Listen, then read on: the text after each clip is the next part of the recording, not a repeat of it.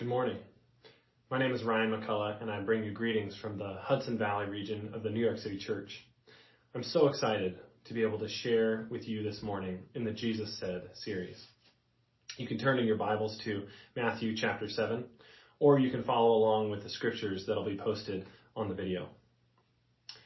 About two years ago, for my wife Lauren's birthday, I was able to get two tickets in the very back of the theater to the Broadway show Hamilton.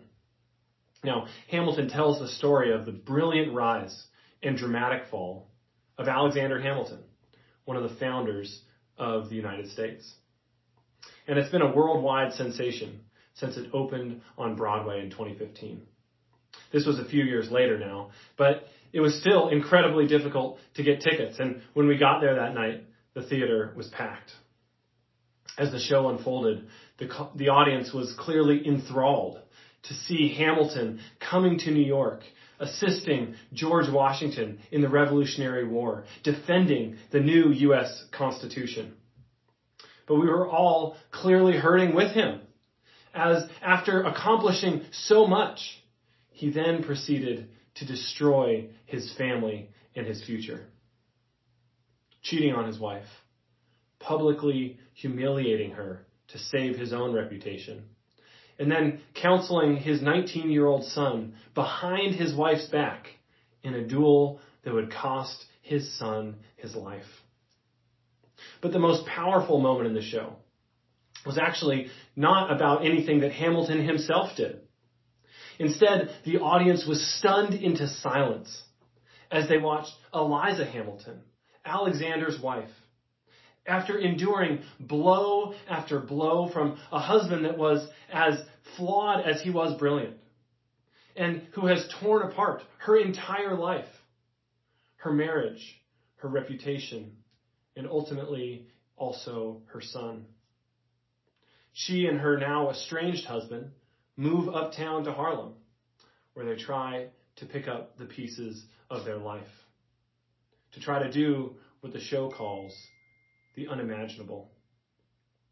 Now, the show describes them standing in their garden, Alexander by Eliza's side. And in an act of incomprehensible grace, she reaches out and takes his hand. The actors sing, Forgiveness. Can you imagine? Forgiveness. Can you imagine? And in that moment, the hardened New York audience was in tears, acknowledging the power of love to change the human heart. And the audience that night knew something. And I think that the, the show has been so successful all over the world because deep in our hearts, all of us know the same thing. That when one person extends love to another who hasn't earned it, who doesn't deserve it simply out of kindness to another soul. That there is in that act the heart and the power of God. When Jesus came to the earth, he came to introduce people to the God who loves with that kind of love. In Matthew 7, Jesus describes God as delighted to give to us, not based on what we deserve, but based on his own kindness and grace. And we'll start in verse 9. Jesus says, Which of you, if your son asks for bread, will give him a stone? Or if he asks for a fish, will give him a snake? If you then, though you are evil, know how to give good gifts to your children, how much more will your Father in heaven give good gifts to those who ask him. Jesus came to show the world that God is the wife who has been continually neglected and scorned by a world that Jesus describes here as evil. And when we look around the world today, how could we really argue with him? But Jesus says that in spite of this, God gladly gives, extending him extending himself to meet our needs. But then Jesus turns to his followers he says, if this is who God is, what does that mean for those of us who want to live in his kingdom. And this is our main text today. We'll pick it up in verse 12. Jesus says that God gladly gives to an evil world purely out of his grace. Therefore, you who want to live in his kingdom, how then should you treat the world? Verse 12. So in everything, do to others what you would have them do to you. For this sums up the law and the prophets. Jesus says that you can sum up the entirety of the law and the prophets. So the entirety of God's instructions for how people were to conduct themselves in a covenant relationship with Him in a single command. Do for others what you would want them to do for you. So what is our obligation to the world as citizens of God's kingdom? Jesus says it's actually very simple. But when we understand what he's saying, it's actually incredibly challenging. Everywhere we go, with everyone we meet, we have to ask one simple question. If I were in their shoes, what would I want from me? If I were in their shoes, what would I want from me? Now, you've probably heard people say that we should, as we live, we, we should ask the question, what would Jesus do? And this is a great question to ask. We should try to live out Jesus' heart for people and for God. And live a life that reflects his heart for the world. But if we're honest, sometimes it's difficult to know what Jesus would do in a particular situation. And honestly, we can use the, the difficulty of translating Jesus' actions in his culture into our culture.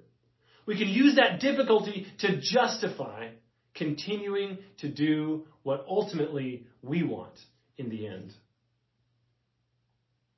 How am I supposed to know what Jesus would have done with my 21st century problems? But what is so powerful about the passage we're looking at today is that Jesus strips all of those excuses away. He says, you don't need to translate my actions from the culture that I was in to the culture that you face today. It's much, much simpler than that. You just ask, if I were in their shoes, what then would I want from me? Okay, fine. What would Jesus do is too difficult? He says, let's make it easier. Just put yourself in their shoes and then say, now what do you want? Put yourself in their shoes and ask, what then would I want from me? This seems like an easy and innocent question. But in reality, it has radical and revolutionary consequences in our lives. Now, why is that? Well, first, it's because it leaves no room in our lives for indifference. Now, in order to be able to explain this point, I'm going to have to do a little bit of an ancient Greek grammar lesson. Now, I promise to keep it quick, so stick with me for two minutes, and I promise I'll get to the point. So here's our ancient Greek grammar lesson for today.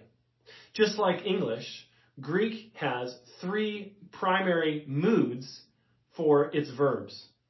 The most common mood is the indicative, which just describes actions, like the statement, my son goes to school. The verb goes in that sentence is in the indicative mood. It's just describing what is happening. The second mood that either an English or a Greek verb could take on is the imperative, which is used for commands. If I told, if I said, son, go to school, go in that sentence is a command, and it would be in the imperative mood. But the third mood, both in Greek and English, is the subjunctive. And this is used for uh, commands that aren't actually true right? Not lies, but things that maybe I wish were true or would only be true in certain conditions. If I said, I wish that my son would go to school, would go in that sentence is in the subjunctive because it's not happening now. He's not going to school. I just wish that he were. In Matthew chapter 7 and verse 12 in this, this uh, passage that we just read, Jesus says, do to others what you would have them do to you. The key is that when Jesus uses the Greek verb thelo, which is translated would have or would want in that sentence, he uses the subjunctive mood, which is why most English translations say what you would have them do to you. He's not saying that we should do for others the same thing that we want them to do for us. That would be in the indicative mood. He's saying that we should do for others what we would want them to do for us if we were in the situation that they are in. Now, this is a crucial difference because it deprives us of the ability to justify our indifference to the needs of others. For many of us, it's easy to treat others the way that we would want to be treated. I'll treat you the way that I want you to treat me, which is to leave me alone. We'll say, I've got my life worked out the way that I want it. That means I don't want anything from anyone and I don't owe anything to anyone. Of course, as people who are logged in to view a Sunday service on a Sunday morning when church isn't even happening because of COVID, we know better than to say that with our words. But we say that in the way that we spend our time, and we say that in the way that we spend our money. Consumed by all the activities of our lives. We get so consumed that we're too busy to mentor a younger brother or sister in the faith. We're too busy to serve the poor in our neighborhoods, too busy to study the Bible with a friend who has questions about his faith. We'll spend money on our own priorities, but there's just never much left to do for to do things for the poor or for the church. Oh, of course, we want to make time for these things. We want to have money for these causes, but it never seems to happen. Because in the end, we don't really need them, and so we don't really owe them anything either. But the fact is that when, when this is our attitude, we're asking the wrong question. Jesus didn't say to give to others what I actually want from them. He's saying we need to ask, if I were in their shoes, then what would I want from me? In Jesus' paradigm, I could meet someone and not want anything at all from them. But that doesn't excuse me from my obligation. I must first put myself in their shoes to try to see the world through their eyes and say, if that were me, if I lived that person's life, what then would I want from the person living my life? It could very well be that there are people that we meet that we don't want anything from them, but they would want an awful lot from us. I think if you try this, what you'll quickly realize is that there are many people that you come across where if you put yourself in their shoes, you would have no idea what they want. And that's because there are many people that we don't know enough about their life to be able to even understand the position that they are in. But I think in that case, Jesus' call is not to just forget about it. It's then to get familiar enough with their lives that we actually can understand how best to meet their needs. To get familiar with their hopes and fears and pains so that we can put ourselves in their shoes and know what we can do to help. But this is what makes it scary. We have an unlimited obligation to the world around us. Christians can't just live and let live. We can't stick our heads in the sand and go about our merry and comfortable lives while the world suffers around us. Living in God's kingdom means doing the work to become intimately familiar with the suffering of the world. Isn't that what Jesus did time after time? We shouldn't be surprised that he asks us to do the same. You know, I felt personally challenged in this area in the last year in the area of racial injustice. Now, I grew up in a quiet suburb outside Seattle, attended a private school, and my friend group was almost exclusively white and Asian. I don't have, I, I didn't have a single real friend who was black until I became a Christian and joined our church's campus ministry in central New Jersey.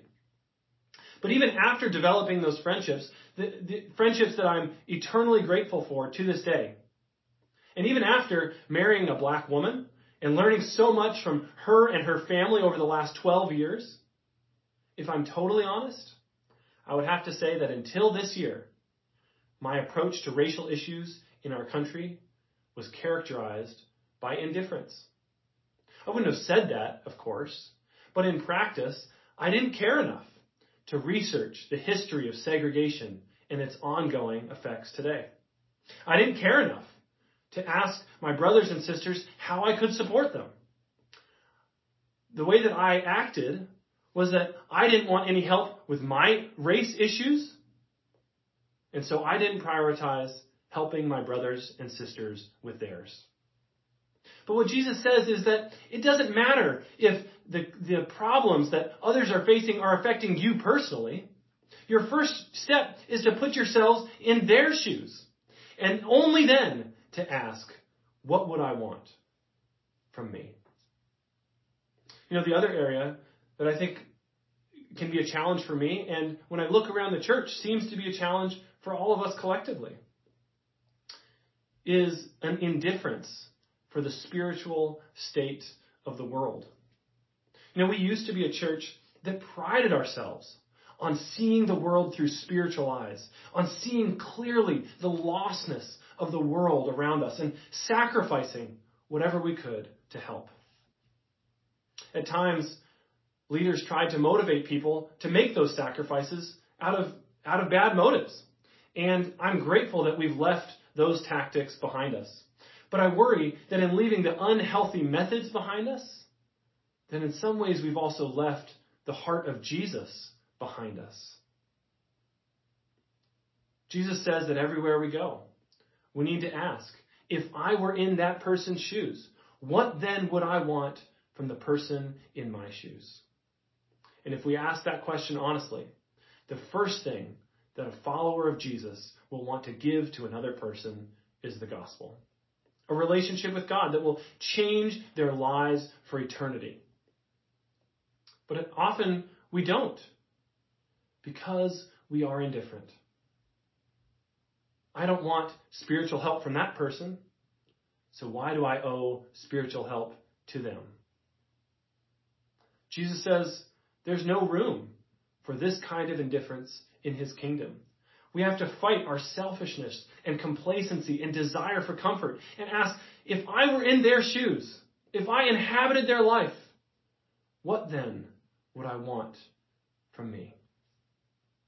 You know, the second reason that this question is radical and can radically change our lives is because it leaves no room for resentment. You know, it's, it's honestly almost crazy to, to realize that in Jesus' example, what we see, but also in this question, what we see, is that our obligation to others remains intact regardless of how we are treated. Jesus' call to his followers is not just to do the work to be able to understand the needs of those around us. It's also to do the work to set aside our own feelings, our feelings of resentment, our desire for revenge, and to step into the shoes even of those who hate us. Jesus says, do to others what you would want them to do for you. He doesn't say this is only for your friends or for those who agree with you politically, for those who uphold their end of the bargain, for those who deserve it. God pours out his love in spite of who we are. This means that there is no place for resentment or bitterness or violence in the church. We will be mistreated by the world, by our families, by fellow Christians, by leaders even in the church, by those who should know better. And yet, in spite of that, our job is to go and love. Jesus calls us to be like Eliza Hamilton, mistreated by her husband, and yet extending the hand of forgiveness. You know, the quality that defined the early church as different from the world was its conviction that they would treat others friends, strangers, enemies even. Not based on what they deserve, but based purely on what they need. That's the heart of God that they saw Jesus preach. That's the heart of God that they saw Jesus live. And it's the heart that they embodied as one by one they went out and loved and changed the world. You know, the world today still knows the power of that kind of love. I saw it in the theater that night. We've all seen it time and again as the most secular of people, the most God hating of people respond to a love that isn't deserved. That's the love that God calls us to bring. So, Matthew 7, in verse 12, Jesus says, So in everything, do to others what you would have them do to you. For this sums up the law and the prophets. This means that everywhere we go, with everyone we meet, no matter how we are treated, we ask one simple question. If I were in their shoes, what then would I want from me?